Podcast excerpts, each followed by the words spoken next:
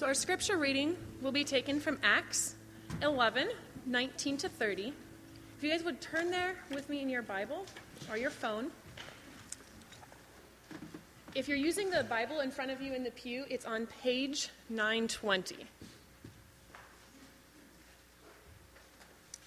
In the first chapter of Acts, Jesus told his disciples that he would use them to take the good news from Jerusalem to Judea and Samaria to the ends of the earth. That is exactly how the book of Acts has unfolded in the first 10 chapters. After its beginning in Jerusalem, we have heard in recent months about the good news of Jesus reaching all Judea and Samaria. Then, last week, Pastor Craig preached from Acts 10, where we saw a Gentile family from the ends of the earth, so to speak, come to faith in Christ. As we are reading along, we might wonder are Gentiles now going to come to Christ in larger numbers, like they did in Judea and Samaria in chapters before? The answer is yes. Please follow along with me as I read today. If you'd stand with me in reverence for God's word, if you're able. Now, those who were scattered because of the persecution that arose over Stephen traveled as far as Phoenicia and Cyprus and Antioch speaking the word to no one except Jews. But there were some of them, men of Cyprus and Cyrene, who on coming to Antioch spoke to the Hellenists also, preaching the Lord Jesus. And the hand of the Lord was with them, and a great number who believed turned to the Lord. The report of this came to the ears of the church in Jerusalem, and they sent Barnabas to Antioch. When he came and saw the grace of God, he was glad and he exhorted them all to remain faithful to the Lord with steadfast purpose, for he was a good man, full of the Holy Spirit and of faith. And a great many people were added to the Lord. So Barnabas went to Tarsus to look for Saul, and when he had found him, he brought him to Antioch. For a whole year they met with the church and taught a great many people. And in Antioch, the disciples were first called Christians. Now, in these days, prophets came down from Jerusalem to Antioch, and one of them, named Agabus, stood up and foretold by the Spirit that there would be a great famine over all the world. This took place in the days of Claudius. So the disciples determined, everyone according to his ability, to send relief to the brothers living in Judea. And they did so, sending it to the elders by the hand of Barnabas and Saul. This is the word of the Lord. You may be seated.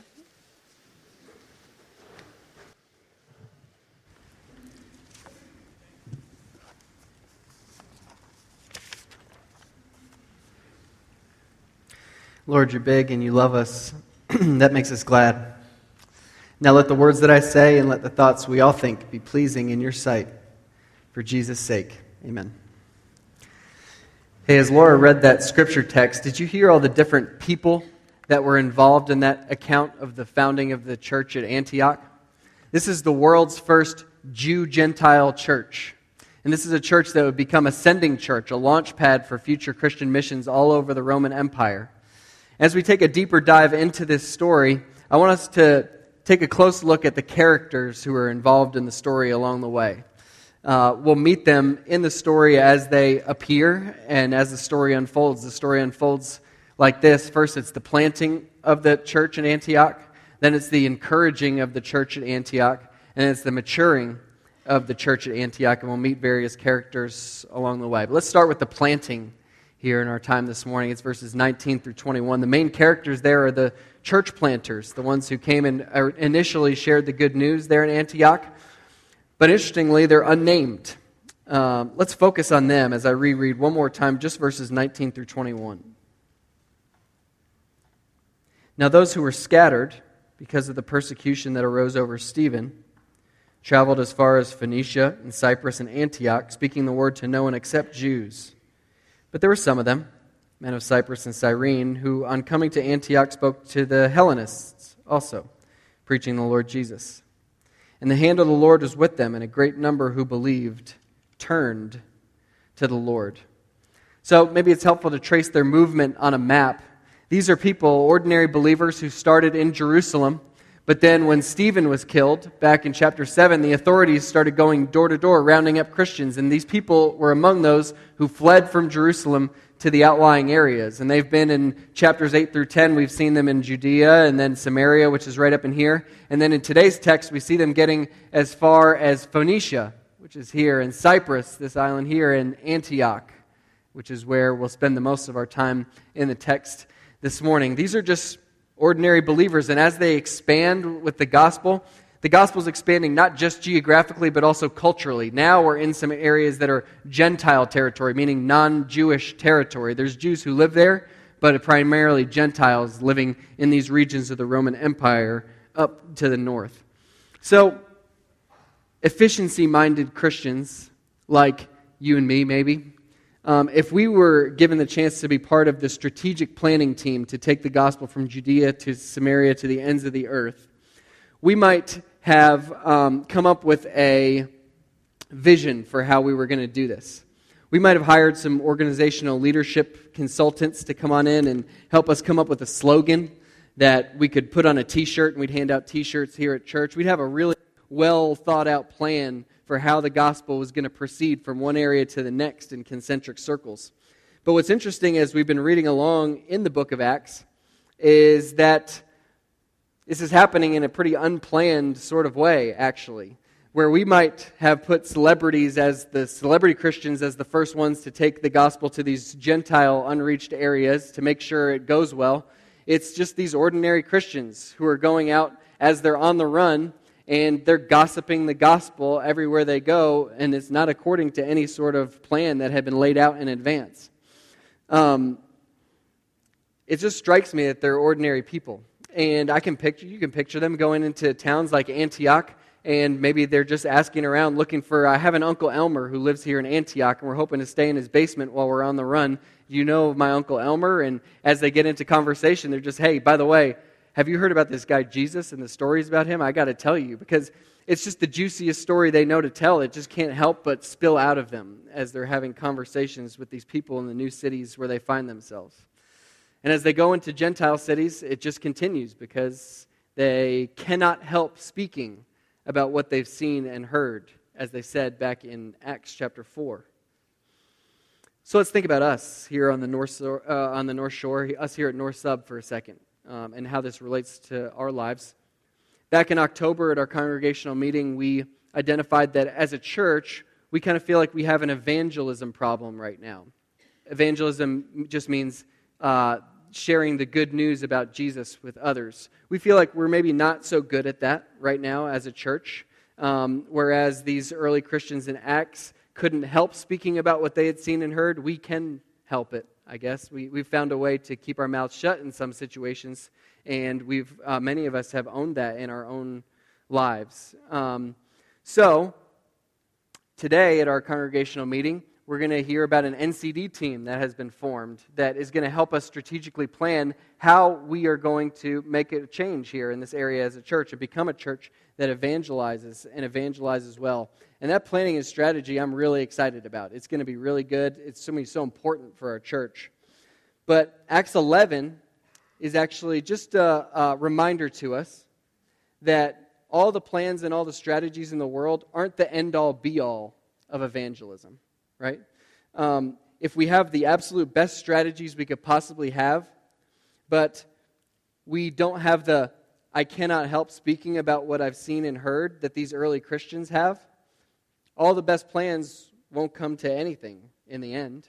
Um, it's, it's a reminder to us that when we make uh, when we say our evangelism is lacking because we lack a good strategy, really at the bottom, that's an excuse that we're making.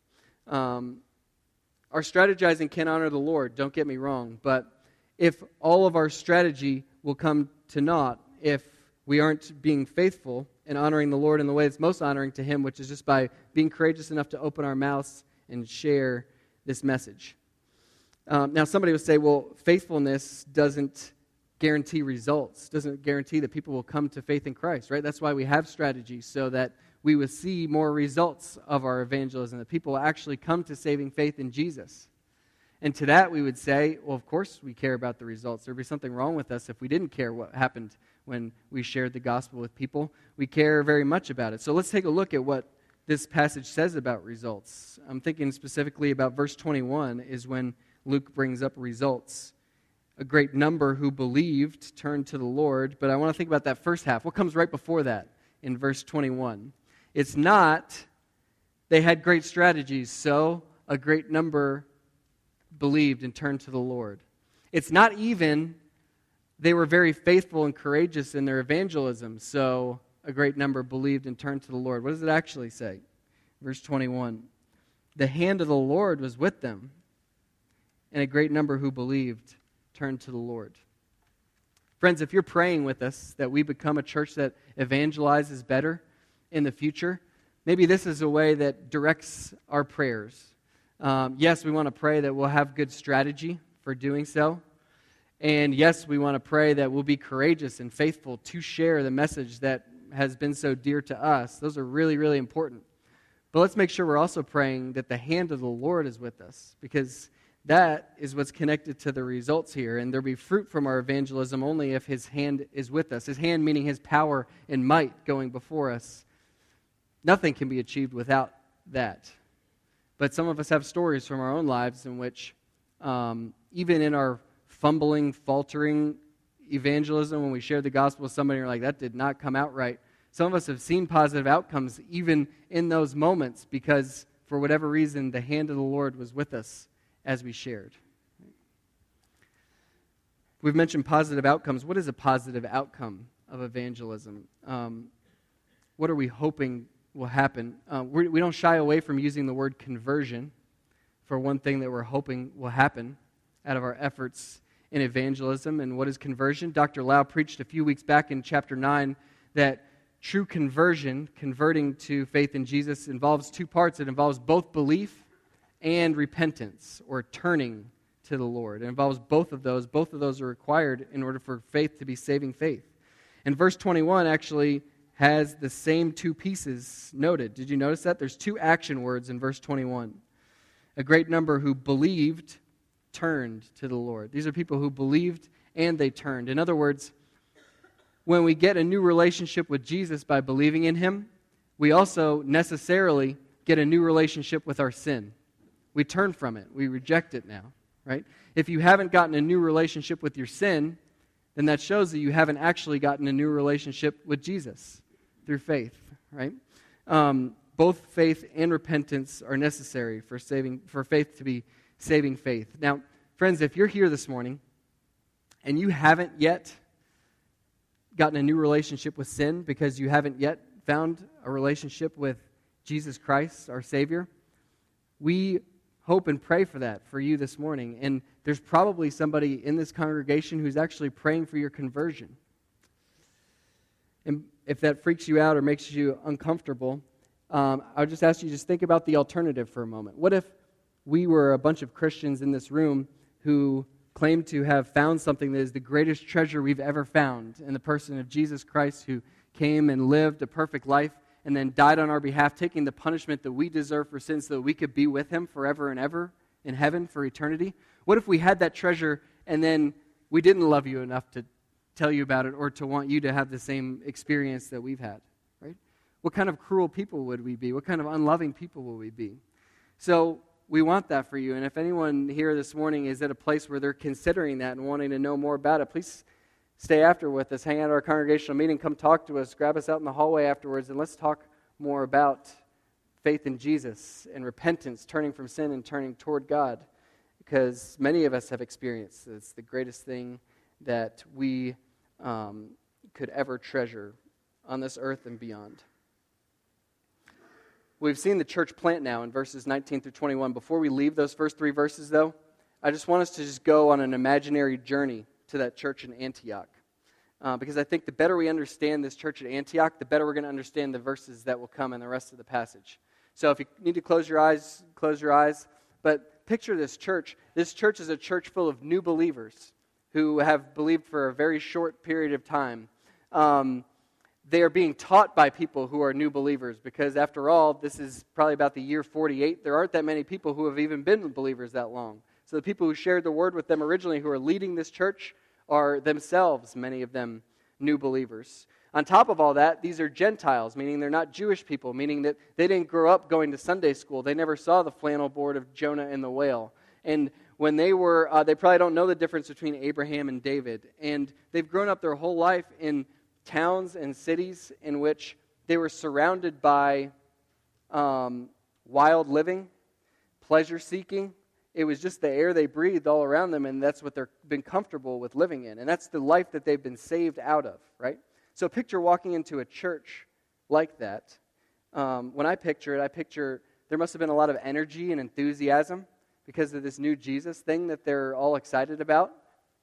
But when I think about how healthy this church probably was, I'm not sure it was a super healthy church at this point, right? As I think about how mature this church at Antioch was, it probably wasn't a super mature church at this point, right? And I picture the enemy our enemy Satan, who was referred to in one of these songs earlier, um, scheming about a church like this one and wanting nothing more than to derail this church in its early stages and get it off the rails. Um, and it's ripe for the taking because of these new believers who have a lot of excitement but not a lot of depth. So that's why we need another character to enter the story in verse 22 Barnabas. So let's turn to the second section of our text. It's the uh, encouraging of the church at Antioch in verses 22 through 26. And I want you to just focus in on Barnabas' role as I reread those verses. The report of this came to the ears of the church in Jerusalem, and they sent Barnabas to Antioch. When he came and saw the grace of God, he was glad. And he exhorted them all to remain faithful to the Lord with steadfast purpose. For he was a good man, full of the Holy Spirit and of faith. And a great many people were added to the Lord. So Barnabas went to Tarsus to look for Saul, and when he had found him, he brought him to Antioch. For a whole year they met with the church and taught a great many people. And in Antioch, the disciples were first called Christians. So the believers in the Jerusalem church have been believers for longer, so that they can see that this church in Antioch, this new church, is susceptible to the enemy's schemes. So they send Barnabas, who's a leader in the church at Jerusalem. We've seen him already in Acts. And Barnabas is a remarkable guy. One of the most remarkable things about him that we see in the book of Acts, I think, is right here. When he shows up in this church that we've already noted was um, probably not super healthy, not super deep, not super rooted, not super mature. But what does he see when he comes and visits that church? You see what he saw in verse 23? What stood out to him? He saw the grace of God. He saw the grace of God at work in the midst of all of that. Uh, let's think about what he could have seen alternatively, right? He could have seen the problems. That could have been front and center for him. Man, that first hymn that they sang, that was borderline heretical, right? Uh, the high schoolers were over here while I was preaching, and they were Snapchatting each other the whole time. Um, I talked to somebody after service who didn't even know she needed to stop being a prostitute when she came to know Jesus, right? I'm sure there were some issues like that going on that if you and I went and visited the church at Antioch, we'd be shocked by some of the things we saw because that's just the nature of being around baby Christians, right? But that's not what stood out to Barnabas. What stood out to Barnabas was the grace of God at work. What else could have stood out to him besides the grace of God? He wouldn't be the first one if he went to the church at Antioch with these baby Christians and he resented them for their status before God after having lived such wild lives in the past, right? You can picture it. He could have been like, you know, I've been living a good life as a Jew my whole life. And then I put my faith in Jesus, and now these people are going to get to go to heaven just like I did? What's up with that, right? But he didn't go there. Instead, he saw the grace of God at work and focused on that. What, else besides the grace of God? He could have wanted to put these nameless church planters in their place when he showed up, right? Like, hey guys, you know, I, you know, I admire your efforts coming here and telling these people about Jesus, but the big dog's here now, right? So step aside, let me take this, okay? Hey people, listen up, listen up. These people tried to teach you the best they could, but you haven't been taught very well. Listen to the real deal, right? He could have taken that attitude, but he didn't go there. He didn't go to any of those places. He focused on the grace of God, and that's what stood out to him when he saw. He was like, wow, Lord, you have brought this church out of nothing using unnamed ordinary people just gossiping your gospel.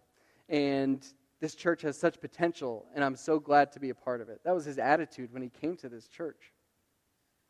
I just got to tell you, that's so convicting for me personally um, because I'm the opposite of Barnabas in the overwhelming majority of ways in my life, right? I am, uh, well, Barnabas, did you know his name wasn't even really Barnabas at birth? It was Joseph, right? Barnabas means son of encouragement. So it seems like back in chapter 4, what happened is he's just going around encouraging people so much that they just started calling him son of encouragement, right? People have called me a lot of nicknames in my life. Son of encouragement isn't one of them.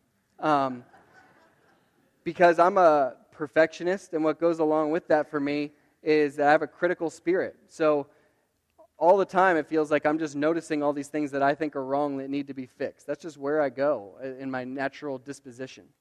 Um, I'm the opposite of Barnabas in that way, and maybe some of you, or I think some of you probably are perfectionists like that too. And where do we go when we step into a new situation and visit a new church like this, right? We start spouting off about all the grave injustices we're seeing in the world around us, right? And if anybody tries to criticize us for being critical, we uh, start to defend our role in the community by saying, well, we really contribute to the community because we're seeing all the problems and naming them, calling them out. And by doing so, we're raising the level of excellence for everybody around us, right? we make all those excuses, but Barnabas, he's uh, convicting to us. He's a rebuke to us, his story here in Acts chapter 11. Because what these people needed at this moment in Antioch was not somebody to come in and just start railing on them about all the problems that they had. What they needed was somebody to come in and see the grace of God at work and name it and encourage them in that. And that's exactly what Barnabas did. But we shouldn't go too far to the other side and just paint Barnabas as if he's some softy who is just okay with leaving this baby church exactly where they're at, right? Because look at the second half of verse 23. What does he do? He exhorts them, right? What does he say? He exhorts them all to remain faithful to the Lord with steadfast purpose. You can picture him, can't you? Just pleading with them. He's so happy, so excited, giving them all these encouraging words, and he's like, y'all, there's an enemy out there who is, wants nothing more than to get you off track in these infant stages of your church. Don't let him do it. Stick with the Lord. Remain steadfast in your purpose more than anything else to stay with the Lord, friends. You can picture him saying that. He's exhorting them, and then he does something that's astounding right after this exhortation. What does he do? He leaves temporarily to go get the best teacher that he knows about for a group of Gentiles like this one. He goes 150 miles to Tarsus to get Saul. Is it making more sense why verse 24 says that he was a good man? This is somebody who can walk into a situation where others would see problems and he sees grace. This is someone who can exhort with love. This is someone who can step back and not be the hero of the story when many of us would want to be the hero of the story and see an opportunity to do so. Um, I need more Barnabas in myself. I know that I do. Um, I don't like to do what Barnabas did here and see that I'm not the one who's needed and go get the one who is needed. I don't like to admit that I'm not the one who's needed here, right? He goes and gets Saul because he knows what these people really need is Saul right now. And if I went to go get Saul in this situation, I would be viewing that as a failure. Because what does that mean about me? That I can't teach these people myself and get the job done on my own? But here's Barnabas, and he's just I don't need to be the hero of this story. I'm going to go get Saul because these people need to hear from Saul. He's a great teacher. There's some Barnabases here in this church that I've been so blessed to be around these last two years. Um, there's so many names that come to mind. Um, a few that I thought of uh, Lynn Murray, Bob Jenkins, Mike Lickwalt. These are people that you can just hear them in the hallways, just going up to people, encouraging them, calling out and naming the gifts that other people have and encouraging them to step into the fullness of God, who, who God created them to be. That's such a beautiful thing. I need more of that in my own life. I'm convicted by it and challenged by it. We need Sauls as a church, people who can teach and come in and advance the Word of God, but we also need Barnabases who can point out, hey, you're the one actually right now. You're the one who God's calling to take us a step further in advancing the gospel and encourage people to step into what God's called them to be. So I want to ask the question to you in two parts. One, who's your Barnabas? Who's the person in your life who notices your gifts, who sees you as a diamond that's just waiting to be polished, Who's that person who encourages you and exhorts you to step into all what God created you to be? And on the flip side, who's your Saul? Who's that person that you see great potential in? You see them as a diamond waiting to be polished. You are exhorting them to not hang back, but go step up and be used by God. I have to believe that this mentoring, this experience that Saul had with Barnabas, was so influential for him as later on he ends up taking guys like Timothy and Titus under his wing and doing this exact same thing. Um, so they have a year where Saul and Barnabas together teach this church. And what happens as a result? Um, probably just exactly what we would expect to happen as a result. The honeymoon period that this church is in just continues. It must have been just an awesome year. I bet these people talked about this year of their lives for years and years to come and told stories from it. When Barnabas and Saul were teaching us together that year, do you remember that? Um, some of us have had experiences like that. Uh, those experiences when you just feel so close to God, you feel like you can't even feel any closer to Him if you were brought up to heaven itself. When He's just on the move and His presence is almost palpable in your midst. And every day you're waking up rejoicing about what God's doing in and around you. I don't know. I don't know if we're supposed to pray for those times, but I'll admit that I do. Sometimes I pray that God would allow me once again to be part of something like that when He was on the move in a way that you could just feel it. And you feel like you're part of something that makes the ears of everyone who hears about it tingle. Um, I pray for that sometimes. And uh, I don't know. We might get a chance to be part of that even here at North Sub one day in the future. If we do, God's prepared us here in His Word in Acts 11 for what to do in that moment, in that honeymoon season. Uh, what do we do? Well, Barnabas sees what to do. This is this honeymoon season when people are coming to the Lord and there's so much excitement. This is exactly the time to send the roots deep. This is the time to really set down roots and plant a deep, deep foundation for the church. Um, I'm thinking about verse 24. You see, people are added to the Lord, so it's a honeymoon period. What we're tempted to do is to pat ourselves on the back for how great it is, or to just soak in the emotional and spiritual high that it is. Barnabas, when people are getting added to the Lord in verse 24, goes and gets Saul because he wants the roots to start going down deep right in this moment. And that's exactly what happens. Um, in verse 26, as a result, these people get called, they get the honor, the privilege of, in all of Christian history, being the first church to be called Christians. And it seems like from verse 26, it wasn't the church themselves that came up with the name. It was actually the people of Antioch that didn't believe in Jesus who named them Christians. Um, these are Christ people, is what they were saying. Just like in the Gospels, we see Herodians, those are Herod's people. These are Christ people, so what better name than Christians? When people watched how this church was living, their allegiance to Christ was what defined them. It's what they talked about, it's how they acted. And so they said, well, who are those people? Those are the Christians, those are the Christ people. It made me think about what if in 2018 we didn't have the name Christian available to us? We didn't have a name for ourselves. There was no name that was known for us. And some people just followed us around this week as a church. They just kind of like, everybody kind of like followed a few of us and then they came back together at the end of the week to report their findings. And at the end of the week, they decided they're going to name us based on what they saw. What would they see? What would they conclude? What would they name us, right? What would be the defining feature that they saw in our lives? What would be the consuming pursuit of the hours in our day? What would be the one thing in our life that explains all the rest of the things in our life?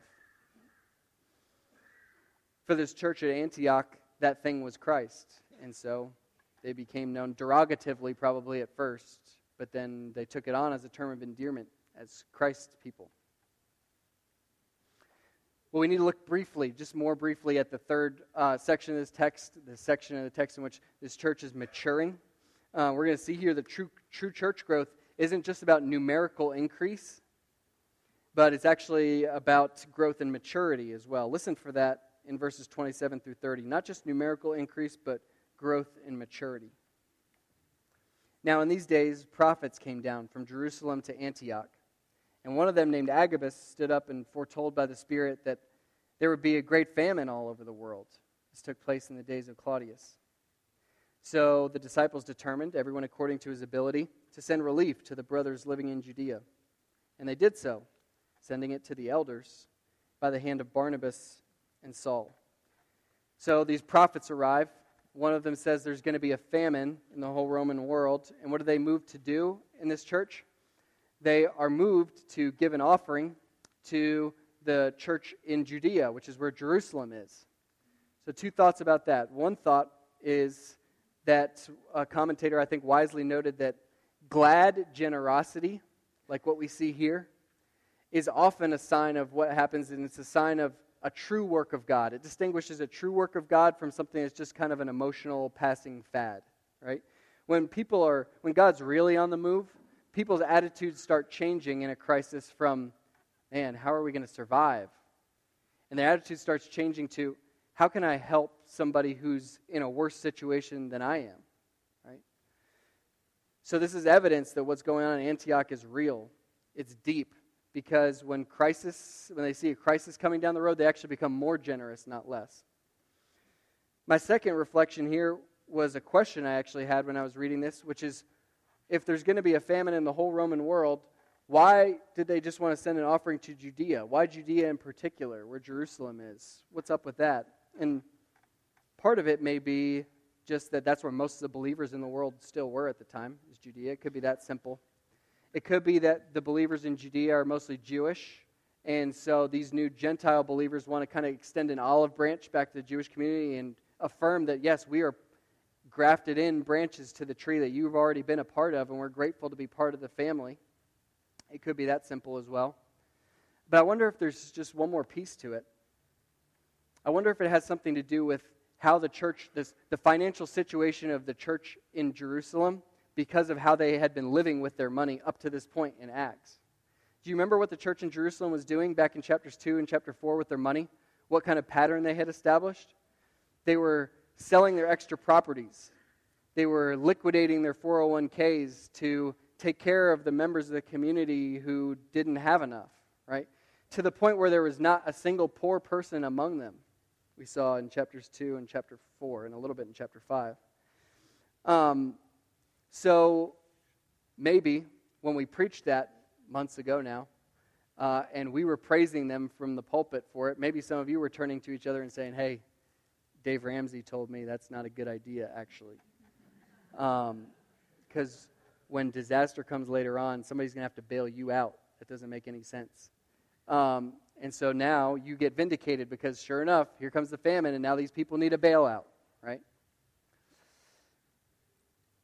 I think the point in the trajectory of Acts, the point that Luke's making is actually just the opposite of that. It's not to make us more tight with our money, it's to allow us to loosen our grip a little bit. That's what it does to me anyway, when I read that these people were generous to a point that some of us would call foolish with their money way back when, taking care of those in the community who were in need and now, when a famine comes, they don't have anything to store away to prepare for the famine. But what does God do? He raises up a group of believers far, far away who had never heard of them before and provides means and resources out of their abundance to take care of those who had trusted God with their resources in the, in the past. I think it's a beautiful picture, and it makes me want to trust God more, to be more generous uh, with my own wealth and resources. The quote you've heard is from each according to his ability, to each according to his needs, right? You've heard that before. From each according to his ability, to each according to his needs. That was Karl Marx, actually. Um, and uh, some of you are probably like, that's what happens when we let a millennial in the pulpit. Um, start getting communist quotes. Um, so let me make you a little more nervous for a second and say that quote Actually, he could have just been quoting Acts when Karl Marx put that slogan in his books, right? Look at it. From each according to his ability. That's exactly 1129. Acts 1129. From each according to his ability. To each according to their needs. That's chapters 2 and 4 of the book of Acts. Um, and uh, it's a really good summary, actually, of the New Testament ethic when it comes to distribution of resources. The problem is, Karl Marx located it in the exactly wrong place, didn't he?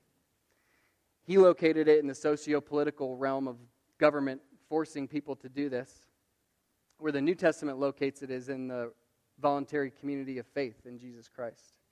Because when you take it out of the voluntary community of faith and it's not governed by the Holy Spirit and it's being orchestrated by sinful, selfish people like we all are, it has never worked. History has borne out. It's been a super, super damaging system to every country that has tried it as a political system and economic system, right?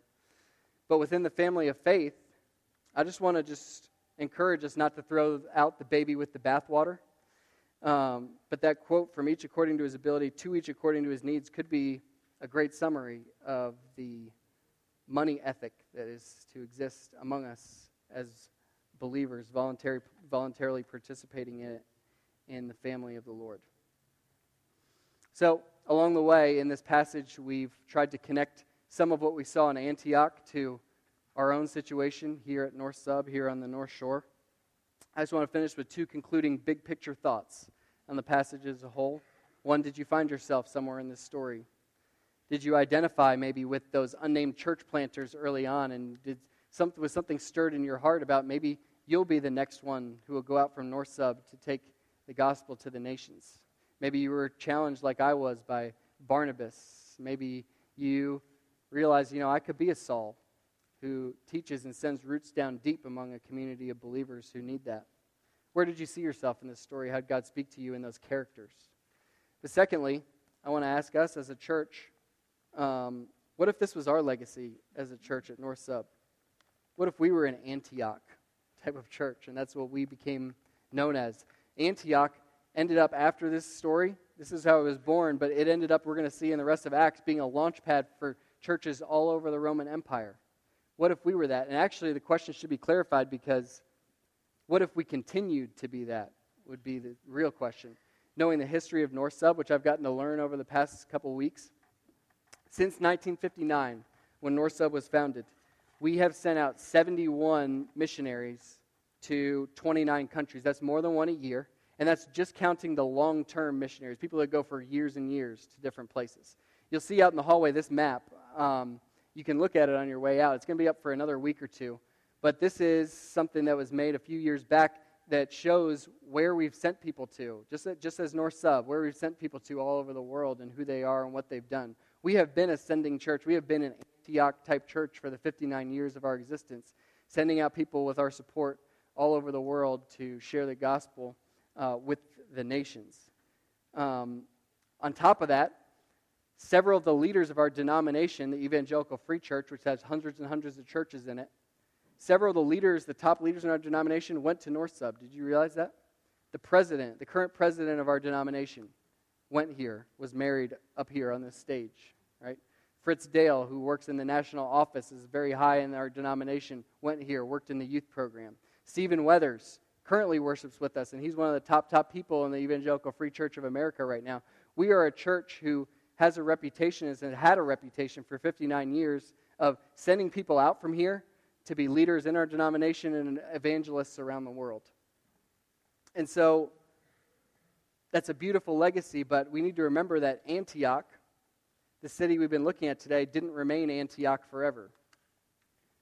It, at some point along the way, waned in its influence as sending out people to all over the world. And it's a reminder to us that just because we've had 59 years of this legacy doesn't mean we're going to have another 59, right? If we cease to imitate the characters in this story by gossiping the gospel wherever we go, like those unnamed church planters did, by encouraging and exhorting and calling people's gifts out, like Barnabas did, by planting deep roots, like Barnabas and Saul did together, if we fail to do those things or if we cease to do them, then our Antioch days as a church could end up being in the rearview mirror, like they were for Antioch. Listen, in the book of Acts, we see that the Lord will add to the Lord. People get added to the Lord, and the Lord's the one that does the adding. So He's going to do it. He's going to bring the results, and we can entrust Him with those results, whether things are going well or aren't going well right now at any given moment.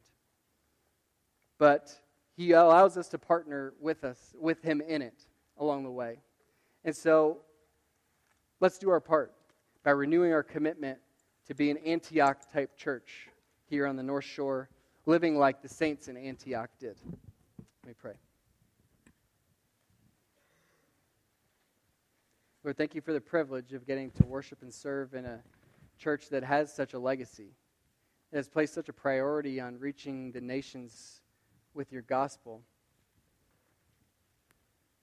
Lord, we want to be that church always. Don't let us get sidetracked by the enemy who so badly wants us to hole up in our castle and protect ourselves from what's out there instead of going out to the nations with the good news we've received.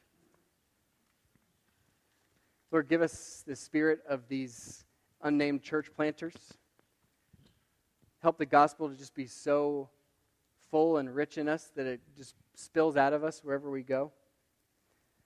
Give us the eyes of Barnabas to see your grace at work, even in the midst of places where there's problems. Help us to be able to encourage those around us in their giftedness and how you've called them to lead.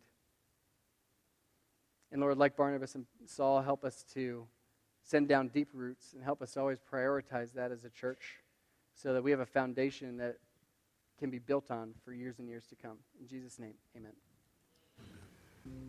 You take a seat for just a minute. A few questions came through. I'll address quickly. Sorry.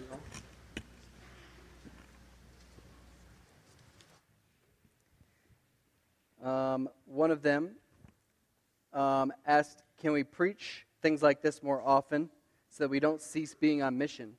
I think that's important that we do continue to come back to texts like this, messages like this from time to time because I know I'm prone to forget. And the Bible actually teaches that as a people, that's just part of who we are, is we are prone to forget. We need constant reminders, even of things we've already known, even of things we've been exhorted to. Uh, so, yes, we plan absolutely as a church to continue preaching um, about the mission that we've been called to. Someone noted that uh, verse 19 says they spoke the word to no one except Jews at first, right before they got to Antioch. Was this an exclusion by design or just an oversight lost in the excitement of the events? And we aren't told explicitly why it is that they were just preaching to Jews in several of these cities before some people in Antioch started preaching to Gentiles as well. Uh, we can imagine some different opportunities, some different reasons why there might have been.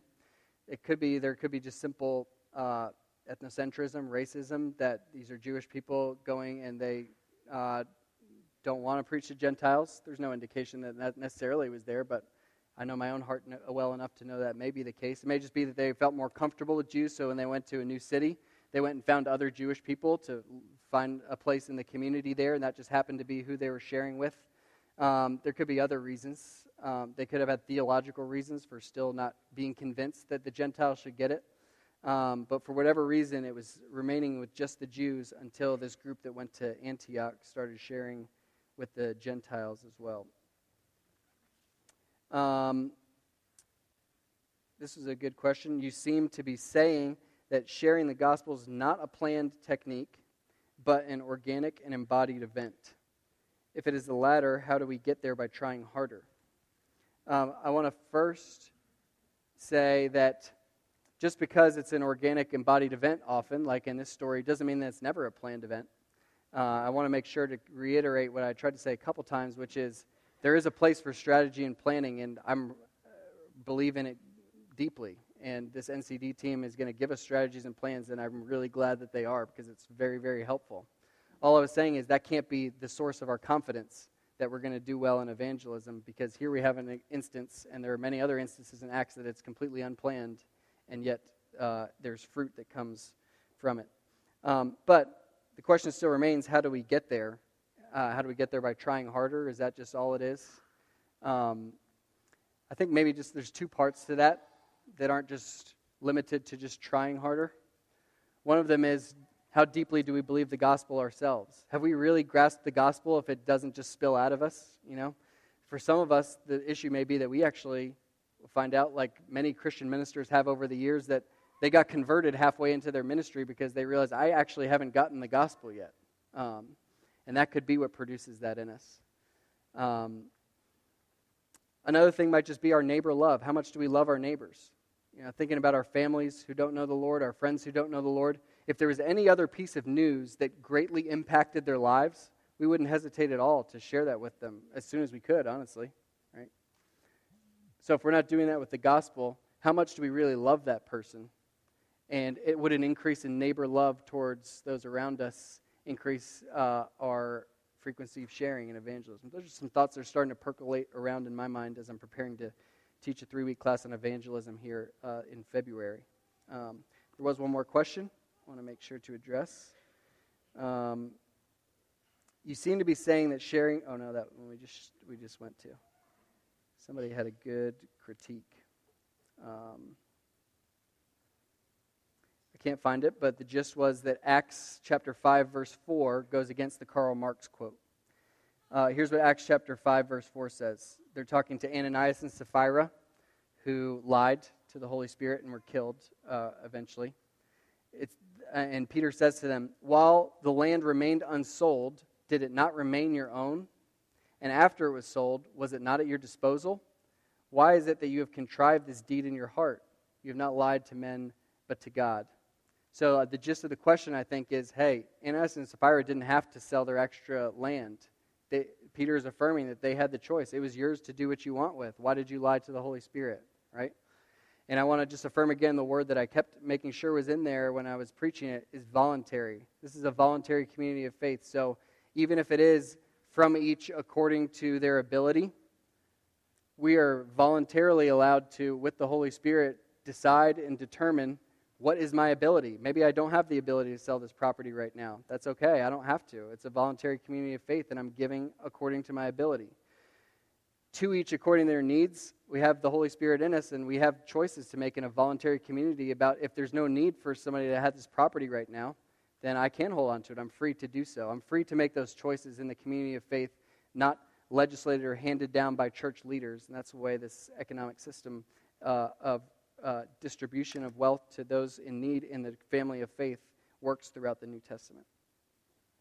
Um, I think a few questions have come in while I've been sharing, but I'll cut it here and we'll maybe address those in uh, a future newsletter. I really do love talking through these questions, so thanks for sending them, and I wish we had time to go to a couple more. I want to leave us with a benediction, so if you'd please rise. This is from the last verse of Second Corinthians. It came to mind as I was reflecting on Barnabas, who saw the grace of God at work, and I want to be more of that kind of a person. Um, and here's how Paul closes the letter of Second Corinthians The grace of the Lord Jesus Christ, and the love of God, and the fellowship of the Holy Spirit be with you all. As you go out from this place, um, sent from this church, as those were sent eventually from Antioch, go with that with the grace of the Lord Jesus Christ, with the love of God, with the fellowship of the Holy Spirit. Bless you.